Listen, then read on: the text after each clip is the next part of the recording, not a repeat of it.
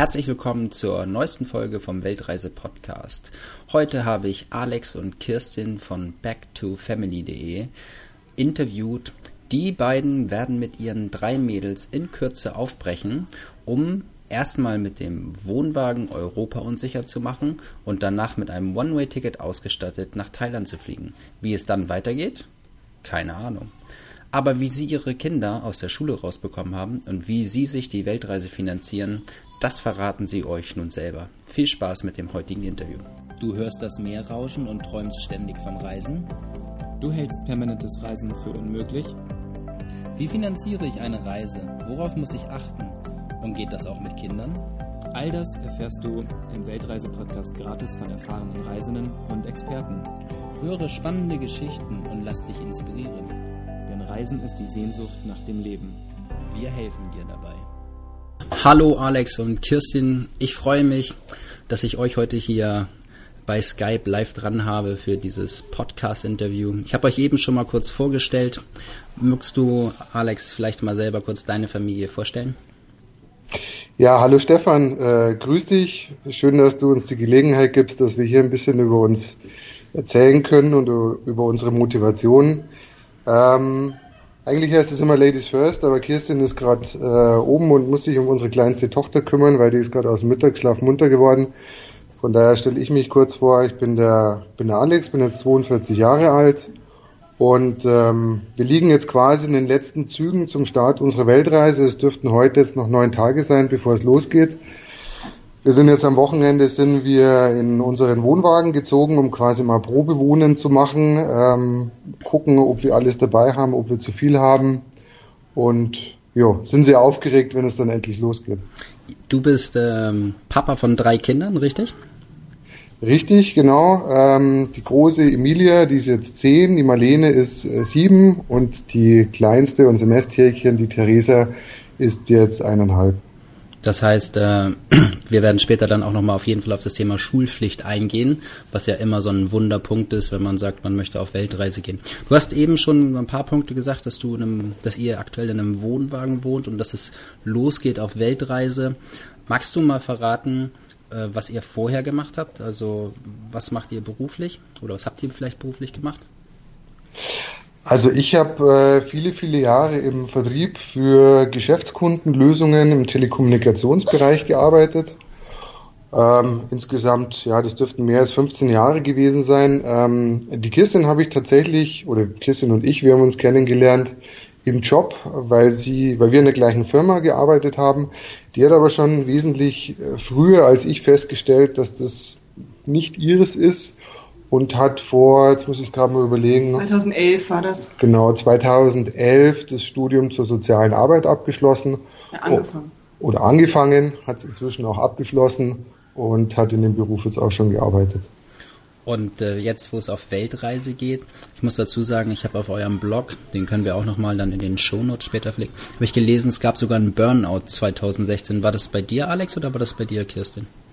Das war bei mir, Stefan. Ähm, ja, am Ende des Tages war dieser Burnout, auch wenn wir uns vorher schon Gedanken gemacht haben, in unserem Leben sehr viel zu ändern, aber dieser Burnout, das war im Prinzip noch das Tröpfchen, das das Fass dann zum Überlaufen gebracht hat oder in einem positiven Sinn gesprochen, das war dann der, der Katalysator, der dann, sage ich mal, die, die Entscheidung auf Weltreise zu gehen oder anders gesagt, das Leben einmal komplett auf links umzukrempeln, ähm, ja, hat uns dann, sage ich mal, noch gezeigt, dass das Leben, das wir vorher geführt haben, nicht das ist, was wir wollen und auch, sage ich mal, für, für unsere Kinder und für uns äh, ein gesundes Zusammenleben bedeutet hat. Von daher, es ist natürlich erstmal schlimm, wenn man einen Burnout hat. Ich bin heute an dem Punkt angekommen, wo ich sage, ich bin dankbar dafür, für das, was mir passiert ist, weil ich denke mal, ohne dieses Initialereignis wären wir nicht an dem Punkt, wo wir heute wären. Das kann ich mir sehr gut vorstellen. Das ist dann ja wahrscheinlich der Wink mit dem Zaunfall einfach gewesen, wie du schon gesagt hast. Ne? Und ähm, wie kam dann spontan die Idee, wir machen eine Weltreise, um äh, etwas zu ändern? Oder also wie kommt man von dem Punkt in seinem Leben etwas ändern zu wollen? Oder andersrum, man kommt ja nicht zwangsläufig auf die Idee, eine Weltreise zu machen. Es gibt ja auch andere Möglichkeiten, sein Leben zu ändern. Gibt es bei euch so einen inneren Reisewunsch, der schon seit langem ganz stark war? Äh, also würde ich gerne antworten, der Punkt, die Reise zu machen, ist ja nicht äh, dann, oder die Entscheidung, das auf Reisen zu gehen, ist nicht dann entstanden, als ähm, der Alex den Burnout hatte. Äh, da war ja erstmal, ähm, sag mal, vom, von dort bis jetzt, bis zur Entscheidung, hat, ist nochmal ein halbes Jahr ins Land gegangen und wir haben einfach gemerkt, es ist, also wir sind in einer Situation, die so überhaupt nicht mehr funktioniert für keinen von uns, ähm, also weder für die Erwachsenen noch für die Kinder.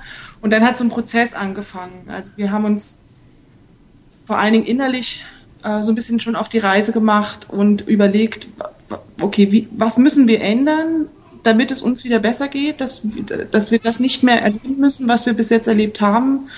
Und ähm, haben uns eben viel damit auseinandergesetzt. Und dann fing das vor allen Dingen bei mir an, dass ich viel so, äh, also viel YouTube-Videos geschaut habe von Leuten, die ihr auch alle kennt, die ich jetzt gar nicht so aufzählen können, aber unter anderem auch von euch, von den Horlachers, von Car Sundance, ähm, die einfach gezeigt haben, dass es auch anders geht. Trotz Kinder, also trotz vieler Kinder, ist es eben möglich, ein anderes Leben zu, fü zu führen, ein erfüllendes Leben. Und dann fängst du an, dich gedanklich so damit auseinanderzusetzen und denkst, ha, kann, ist das was für mich? Nee, das ist nichts für mich. Und wägst dann immer die ganze Zeit ab und denkst so, aber eigentlich, was die können, warum sollten wir das nicht auch machen? Und wäre das nicht auch eine Lösung? Und ähm, ab dem Zeitpunkt des, des Burnouts hat eben auch noch viele andere Punkte gegeben, Wendepunkte, wo auch unsere Ehe kurz davor war, völlig den Bach hinunterzugehen und wir dann einfach gesagt haben, okay, jetzt, jetzt muss ich was ändern, jetzt müssen wir irgendwas gravierend anderes machen und dann war denn das, Alex? Da ach, ich hatte dir den Podcast vom Markus Meurer empfohlen.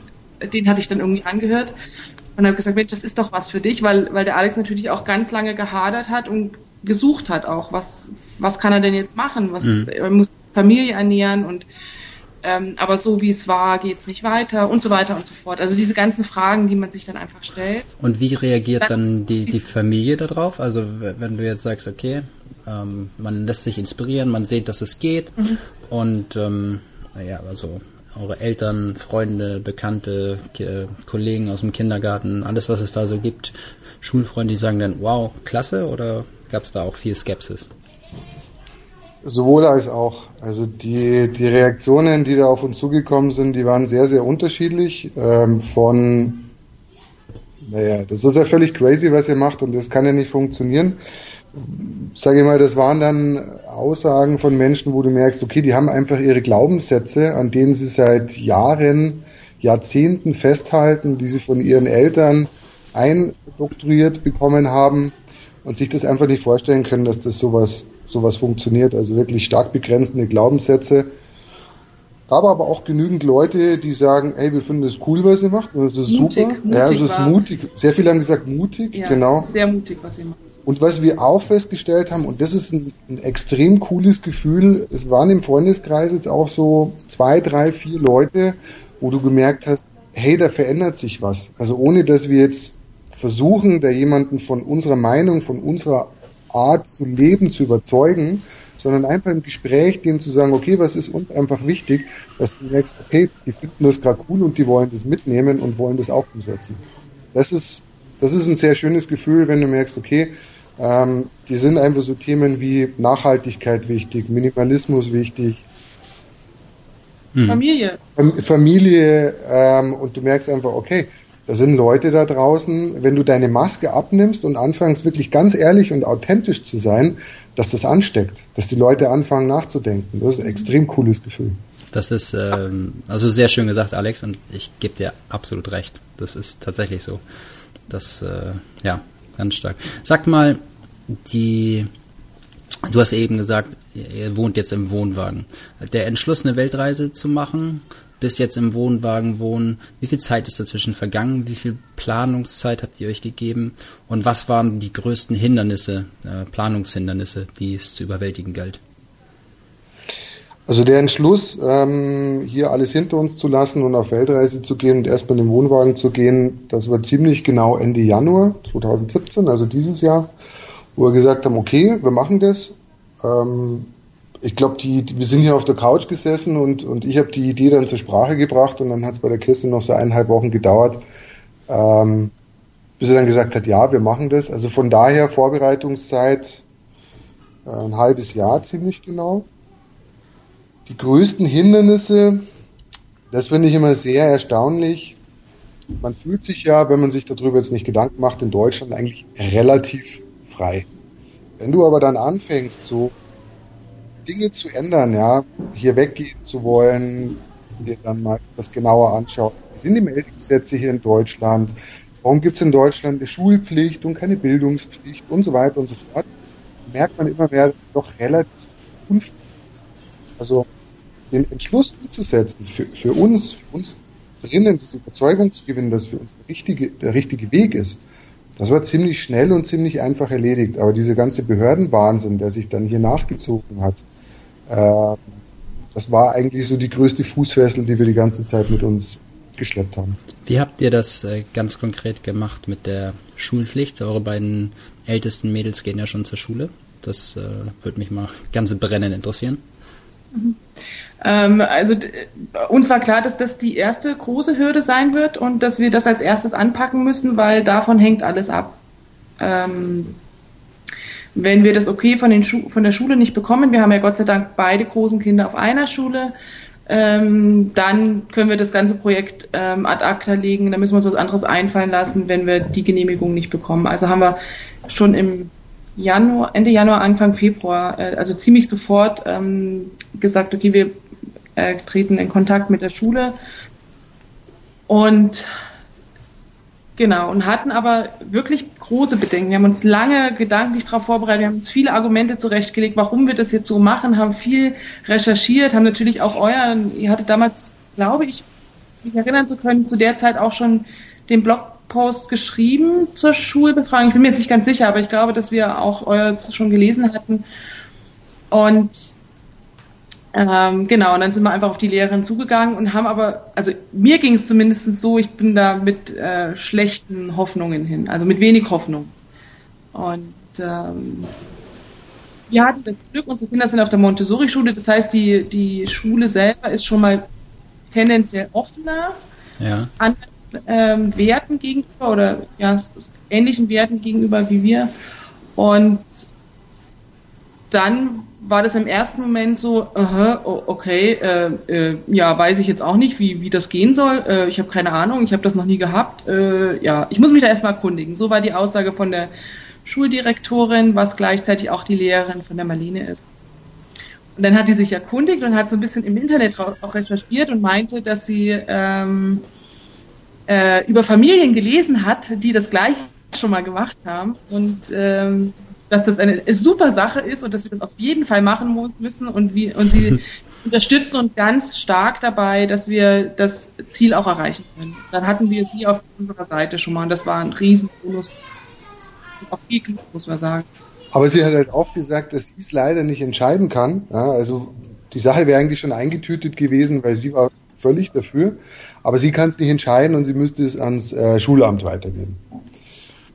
Also ging die ganze Geschichte ans Schulamt. Ähm, ich habe dann mit dem, mit dem äh, zuständigen Sachbearbeiter beim Schulamt dann noch relativ lange telefoniert. Es war dann, sage ich mal, auch Schicksal, äh, weil ich eben das erklärt habe. Hat er gesagt, ach, er hat ja auch drei Kinder und die sind aber schon alle älter und Mensch, das hätte er damals auch machen sollen. Also hat sie gemerkt, okay, cool. Äh, den nächsten Mitstreiter auf unserer Seite, aber er hat gesagt, er kann es leider auch nicht entscheiden. er muss es weitergeben an die Staatsregierung. So, dann ging also das ganze Thema an die Staatsregierung.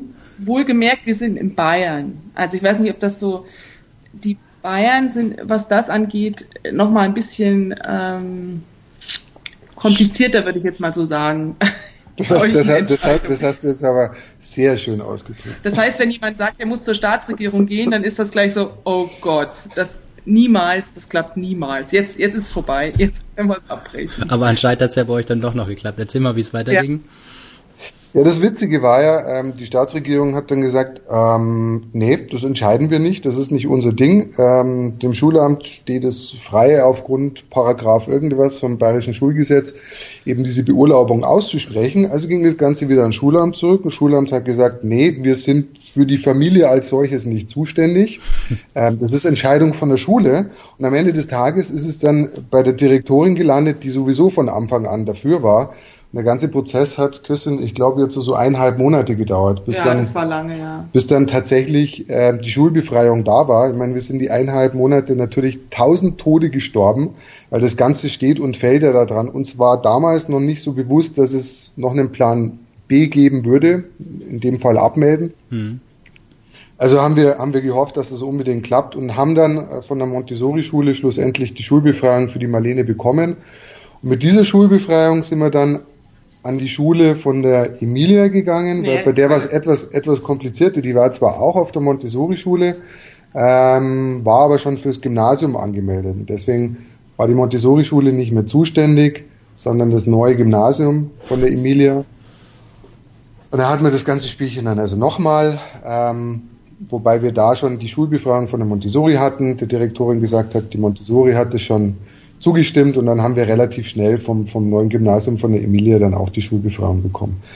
Aber das, waren, das war somit die größte Hürde bei der ganzen Vorbereitung für die Weltreise. Würdest du jetzt im Nachhinein betrachtet sagen, dass man bei solchen Sachen A frühzeitig anfangen muss und B dann auch den Prozess immer überwachen muss und hinterher sein muss, also aktiv beim Schulamt anrufen, äh, bei der Rektorin auf der Matte stehen, weil sonst nichts passiert? Ja. Also du musst auf jeden Fall frühzeitig anfangen, ähm, um auch den Leuten die, also um, um dir selber und auch den Leuten die nötige Zeit, Vorlaufzeit zu geben und das nicht unter so einem Druck zu machen. Weil der Vorteil ist ganz einfach, dass du dann ein bisschen gelassener dran gehen kannst, deine Argumente, du solltest deine Argumente auf jeden Fall vorbereiten und das mit ein bisschen weniger Stress machst. Und dann, glaube ich, funktioniert das auch eher, wenn du den Leuten sagst, okay, wir haben, das ist unser Abreisedatum, es ist erst in einem halben Jahr oder in einem Dreivierteljahr und ähm, erkundigt euch ähm, in Ruhe, schaut, dass ihr eure Informationen ranholt, um eure Entscheidungsfindung ähm, treffen zu können. Und also auf jeden Fall frühzeitig an. Ich finde, das ist mit das Erste, was man machen sollte, auf jeden Fall. Schulbefreiung. Wenn man schulpflichtige Kinder hat, sollte man das auf jeden Fall als erstes angehen. Und habt ihr auch das Gefühl, dass man an der Sache dranbleiben muss, weil das sonst im Sande verlaufen wäre, eure Anfrage? Oder ja. ähm, kann, ja. kann, man da der, in, jetzt in eurem speziellen Fall, hättet ihr auch das Gefühl gehabt, das wäre von alleine vorwärts gegangen?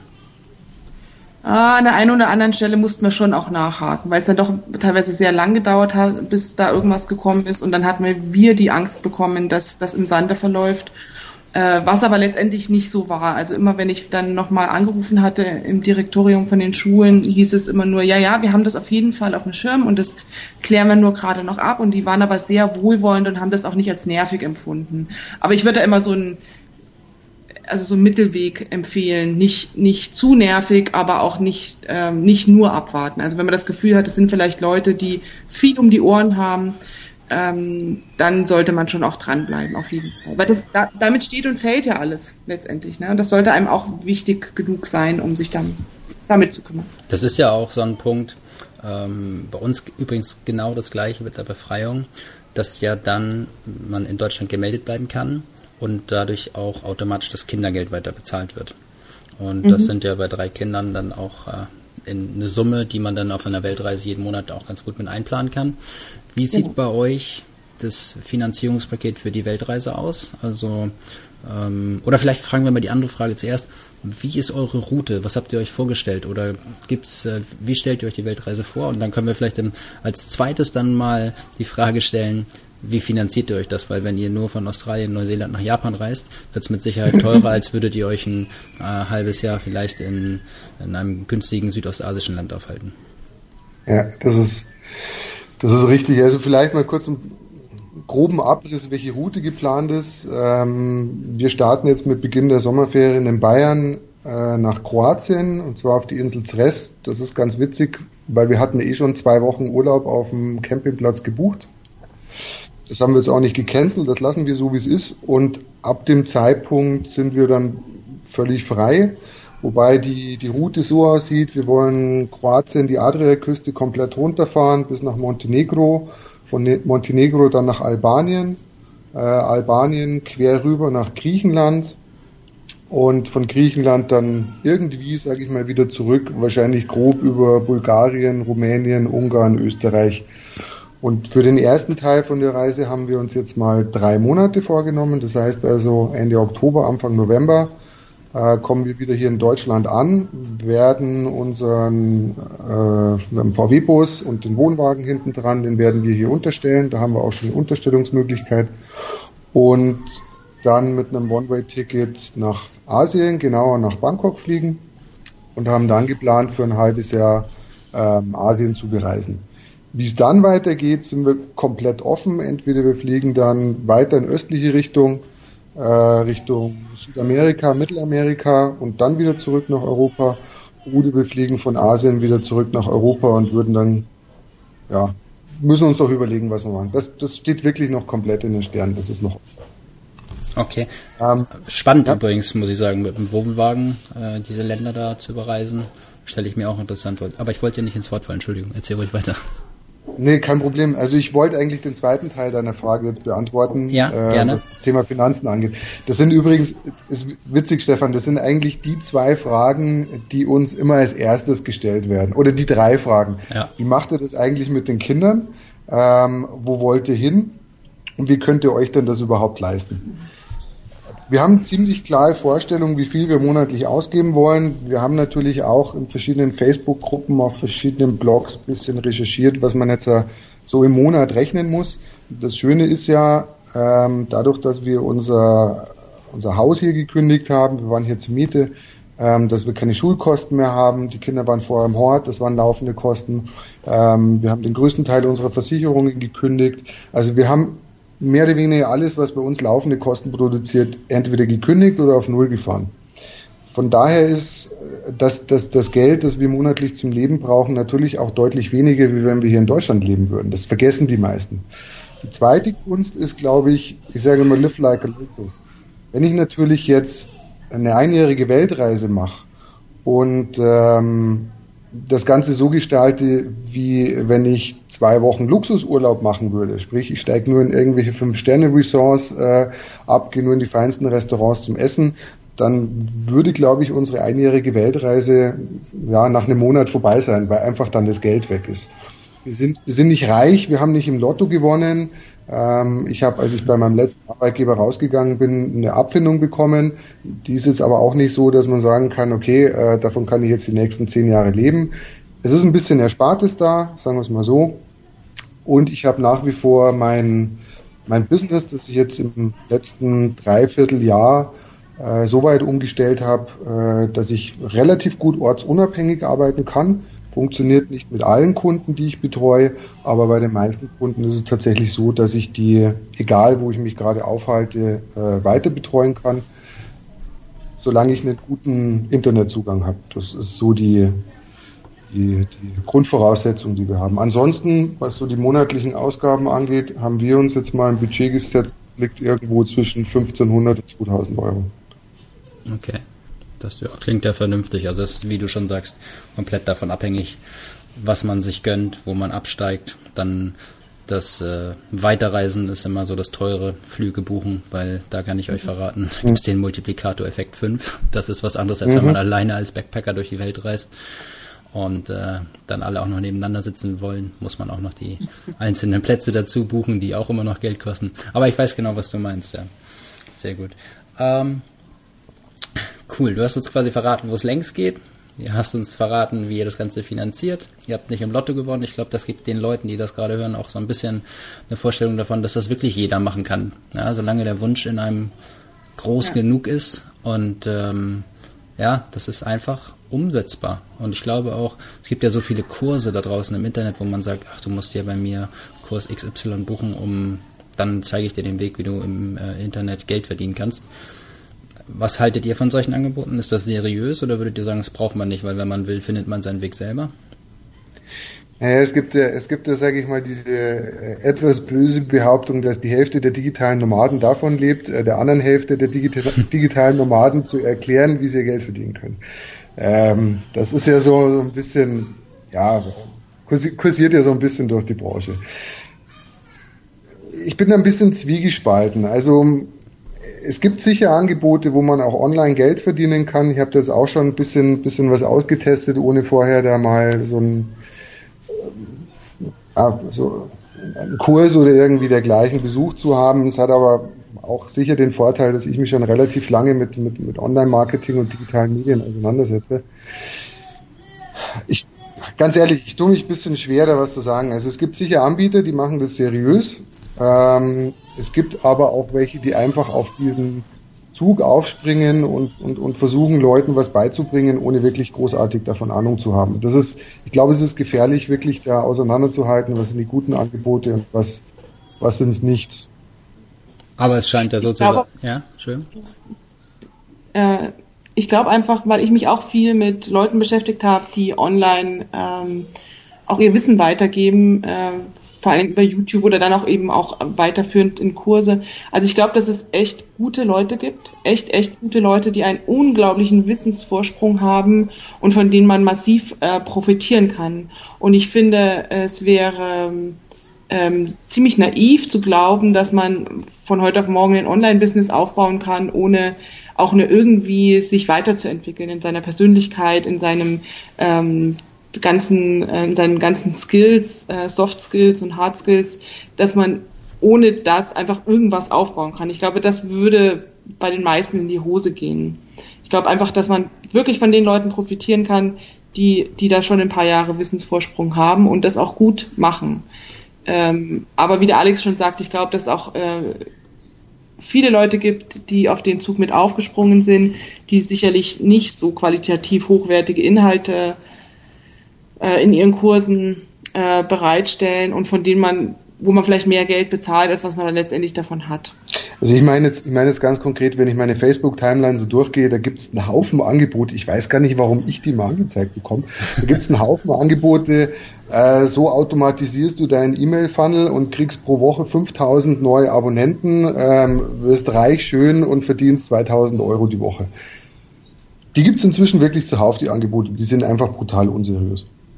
Okay. Würdet ihr, äh, wenn jemand jetzt diesen Podcast hört und vielleicht selber den Gedanken hat, auf Weltreise zu gehen und sich gerade vor diesem Problem der Finanzierung sieht, ähm, was wären so eure ersten Empfehlungen für so jemanden, äh, wo er sich schlau machen könnte? Gibt es YouTube-Kanäle, die euch inspiriert haben? Gibt es äh, vielleicht Blogbeiträge, die besonders gut waren? Oder Bücher? Also vielleicht auch der ein oder andere Kurs, den, den ihr weiterempfehlen könnt?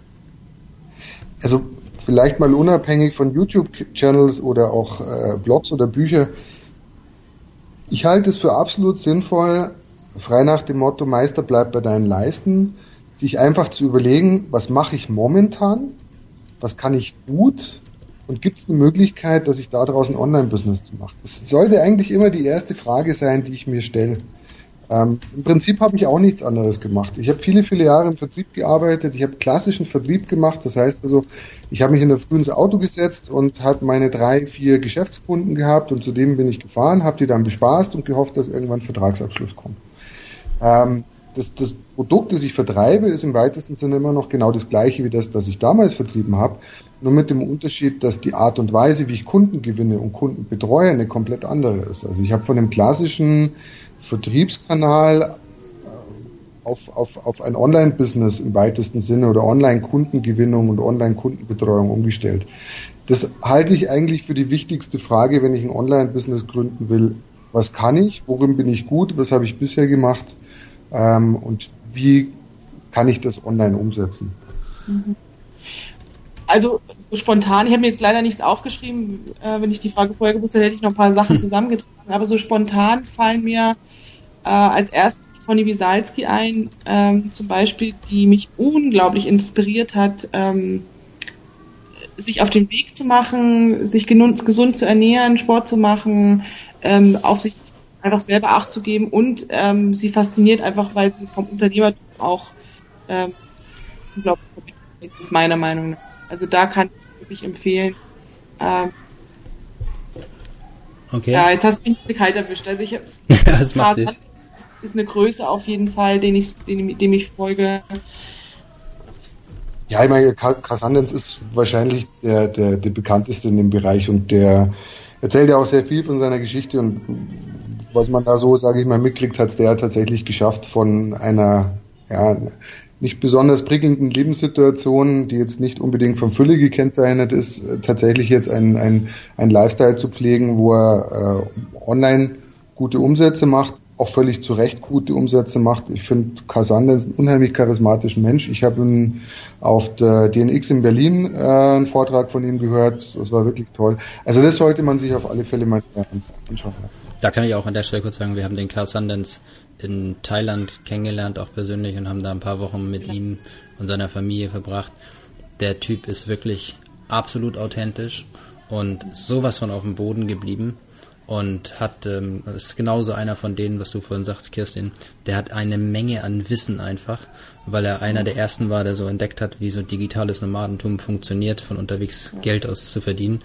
Ähm, der ist als 17-Jähriger losgezogen in die Welt, ja, und dann alle Kinder unterwegs bekommen.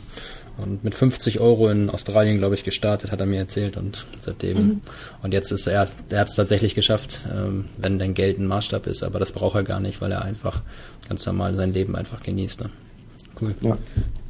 Sehr schön. Gibt es Buchempfehlungen, die ihr noch habt oder ähm, noch andere Blogger?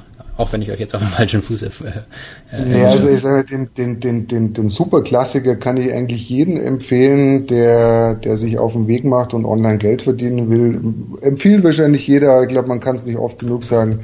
Tim Ferriss, vier Stunden, ja, Stunden genau. Woche. Ja. ja das war auch so ein Augenöffner gewesen, ja. ähm, die, was, was, die, was die reine, das Unternehmertum angeht, ja. ja. Ansonsten, äh, was, was mir beim Unternehmertum auch sehr geholfen hat, das ist, ähm, ich weiß den Autor leider nicht, aber das Buch ist echt cool, ähm, Kopfschläg Kapital. Hm. Weißt du, ob das Robert äh, Kiyosaki oder so heißt er, glaube ich. Suchen wir raus und verlinken wir auch Kopfschläg Kapital, ja. Ist mir genau. auch bekannt. Habe ich selber noch nicht gelesen, aber wird auch von ganz vielen empfohlen. Das fand ich sehr cool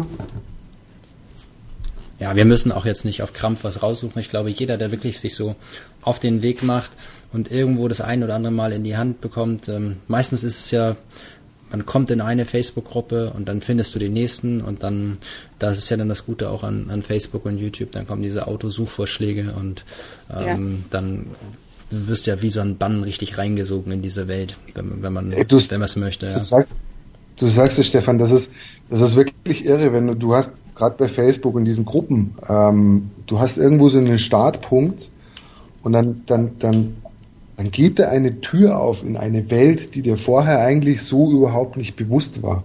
Weil wenn du, wenn du so, so anfängst, dich mit dem Thema auseinanderzusetzen, ja, dann findest du vielleicht so irgendwie zwei, drei, vier Familien, die da ein bisschen darüber berichten und dann kommst du in diese Gruppen rein und siehst du, das ist, das ist ein mega Tribe inzwischen. Ja. Das sind nicht nur die, digitalen Nomaden, die alleine mit ihrem Laptop unterwegs sind, sondern es sind inzwischen ganz, ganz, ganz viele Familien, wo jeder seine eigene Geschichte hat, äh, wo jeder gute Gründe hat, sein Leben so zu leben, wie er lebt und eben nicht mehr in Deutschland hier mit Haus und zwei Autos und äh, Hamsterrad und 60 Stunden die Woche arbeiten und Kinder in Vollbetreuung und so weiter und so fort.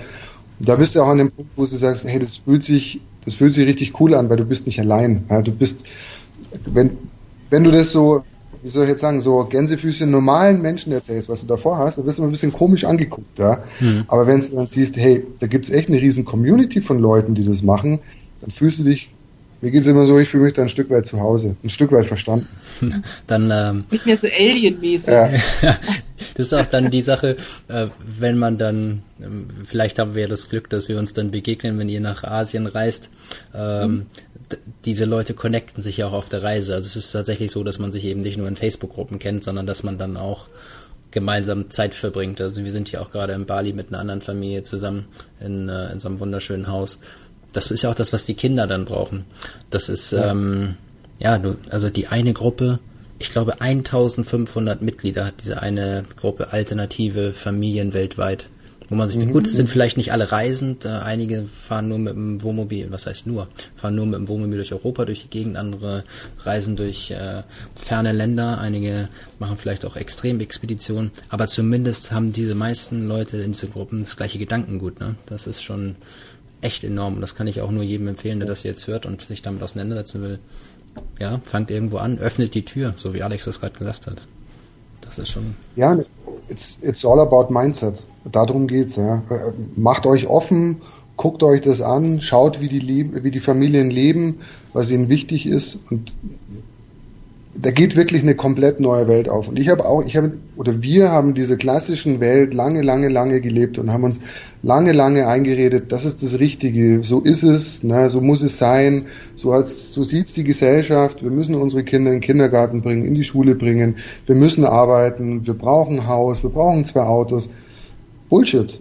Braucht man nicht braucht man nicht. Es geht um was ganz was anderes. Es geht um was ganz was anderes. Es geht wirklich darum, deinen Platz zu finden. Warum bist du hier auf der Welt? Was kannst du Gutes für diese Welt tun? Was kannst du Gutes für andere Menschen tun? Reise, sei glücklich, lebe dein Leben, aber es geht nicht darum, dem Diktat der Gesellschaft zu folgen. Ja, geh deinen eigenen Weg und nicht den, den anderen, die er vorschlagen. Ne? Also Alex, Kirstin, ich danke, ich danke euch ganz herzlich für das Interview, für eure Zeit, die ihr euch genommen habt. Ich glaube, ihr müsst jetzt noch das letzte Mal eure Tochter aus der Schule abholen, äh, bevor es dann wirklich losgeht. Und ich wünsche euch immer eine sichere Fahrt durch Europa und dann später auch äh, in der weiten Welt alle Sicherheit und dass ihr ganz viel Spaß habt und ganz viele Eindrücke bekommt. Cool, Stefan, vielen lieben Dank. Auch ganz, ganz viele liebe Grüße äh, von uns an deine Familie. Ähm, habt eine super Zeit und wir würden uns total freuen, euch mal persönlich äh, in Asien oder sonst irgendwo auf dieser wunderschönen Welt kennenzulernen.